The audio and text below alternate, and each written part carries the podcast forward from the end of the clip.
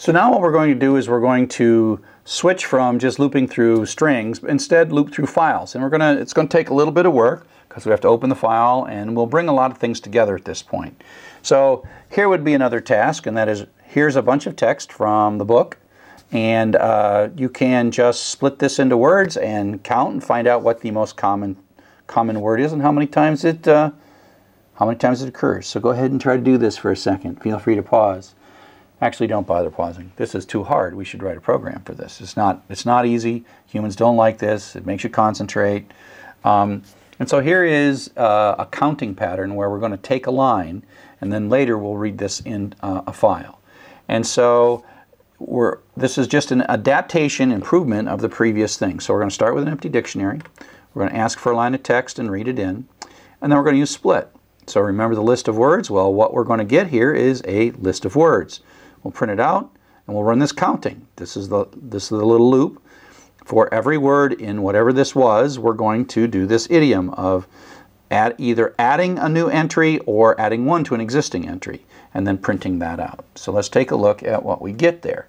So if we run this, we can give it some text, and I've got this, this will be all one line, and then it splits it into words, and you see that these words here are split, split, split, split. I mean, that's strings and splits. Remember strings and lists and split.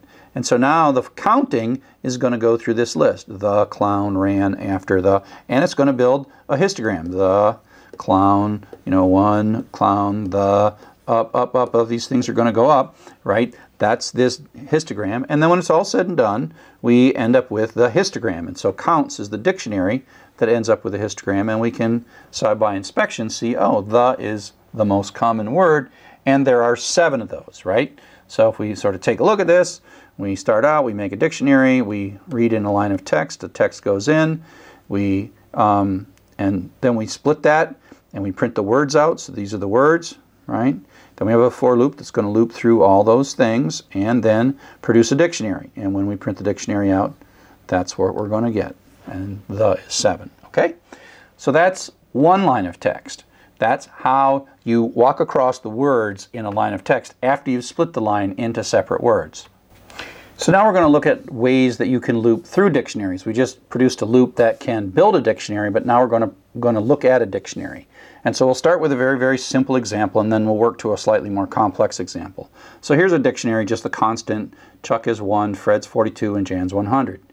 And so we're going to use a definite loop with the for, for key and counts. Now it doesn't have to mean key, but key is the is a good name because these are these are keys and values. K V K V keys and values. I just mentally think of this as keys and values and keys and values. So this iteration variable is going to work, walk the keys. It's not going to walk the values. It's going to walk the keys. Chuck, Fred, Jan. Not necessarily in that particular order. As you see, it goes Jan, Chuck, Fred, because just because I typed it in in this order, it's not like a list. It doesn't stay in that order. It might move around a little bit as we add data to it or as we set the data up.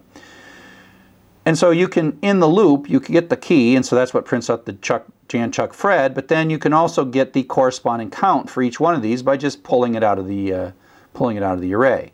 I mean, pulling it out of the dictionary, right? And so uh, we can pull out the corresponding value, and so we print out Jan 100, Chuck 1, Fred 2, and that runs this loop three times. So if you just use the in and you give a dictionary here, remember all the different things we've been able to put there on the end of a for loop, and dictionary is another thing we can put on, and we get a list of keys. Now there's a couple of methods that allow us to get the keys, and so we have, you know, we can say turn this into a list, and we get a list of the keys. So this is a dictionary, the same dictionary. We get a list of the keys. You can also get a list of the keys by using the keys method. So that's take this dictionary JJJ and give me all the keys, which gives me a list, which is kind of the same thing.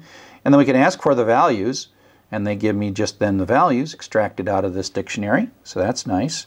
Um, now the one thing is, is that while I said you can't predict the order, if, if in two statements you ask for the keys and then the values, they at least come out in the same order, even though you can't necessarily predict the order that they come out. They come out in the same order. And then there is a third thing that we can do, and that is list, uh, uh, ask for the items. And we can say, give me the items. And that gives us a list. This is our first really kind of composite combined data structure where it is a list, a three item list 0, 1, 2, and inside that there is what are called two tuples. Jan maps to 100, Chuck maps to 1, Fred maps to 42. Coming up next, we're going to have a whole chapter on that, and so just take a look at that for the moment, and we will come back to that in some detail later.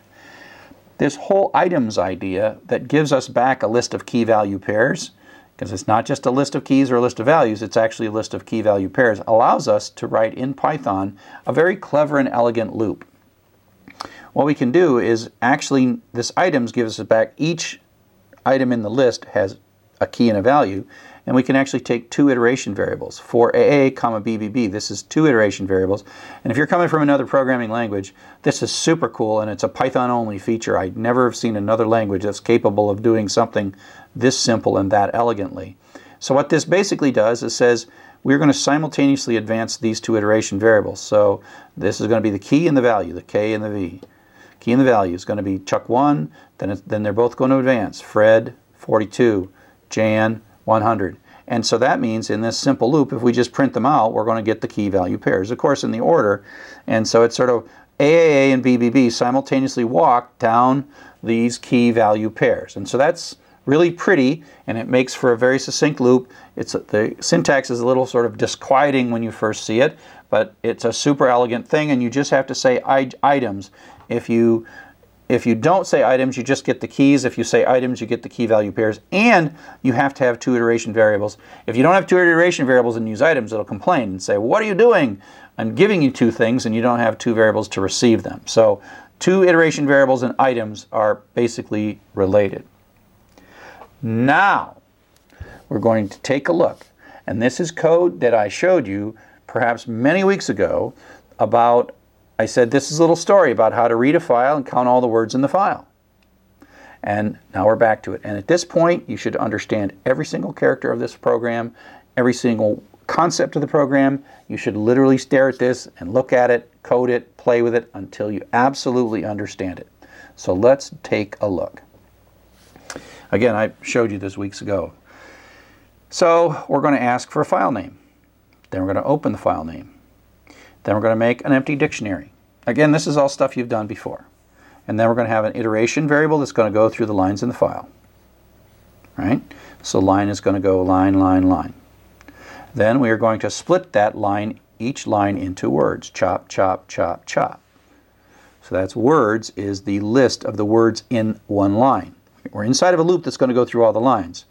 And then what we're going to do is we're going to write the have the word iteration iterate through each word in the line. And then what we're going to do is take each word in the line and we're going to do this histogram. Right? So we're going to this this is going to run not only just for every line, but for every word in every line. So we have a nested loop for every line, then we split it, and then we go across the line. So it's almost like a typewriter where we go ding, ding, and that's what we're doing. Ding, ding, ding. So it's like the outer loop is going down, down, down the lines, and the inner loop is going across, across, across the words. And eventually we are going to see in this middle, in this last line, every single word in the file. And we're going to do the counts get word plus one, which is our magic histogram making line that uh, if you don't remember what that is, go back a couple of slides. I just talked about it. At this point in the code, and it's important to be able to draw these lines, at this point in the code, you have the histogram and it's in the variable counts. Now, we want to find the largest one. Now we have written we have written loops that can find the largest in a list, but now we want to find the largest value in the key value pairs of a dictionary. So we're going to we're going to start with the we're going to know what the largest count is and the largest word of the has that count, and we're going to set them both to none because we're going to prime our loop. We have to prime our loop, and we're going to say to none. And so then we're going to write one of these cool things that says for word comma count. So word and count are going to go through the key value pairs because we've got items here. So it's going to go through the key value pairs, loop through each key value, whatever it was. There could be a million words in here. We're going to go through every one. And what we're going to do is we're going to make sure that key big count is the current largest count we've seen so far. And if it's none, well, then we haven't seen anything. Or the current the count we just read is greater than the, the big count so far. We are going to jump in, and this is sort of like, oh, this is a new new personal best count for this particular data set. And so we're going to remember the word in big word, and we're going to remember the count in big count. So this is just a max loop. It's a maximum loop with the extra thing that we're recording in addition to what count is the largest, what the word that was associated with that count, recording it. So again, this is a starting part of the loop. We're going to do some work. And then when we exit the bottom of this, big word is going to be the word that is the most common, and big count is the number of times. And so if we run a file, we say, oh, in that file, 2 is the most common word, and it's 16 times. If we run the clown file, well, the is the most common word in 7. And so this now is, can, and this could have a very large file and give you the most common word. And so that is sort of a really good application of dictionaries.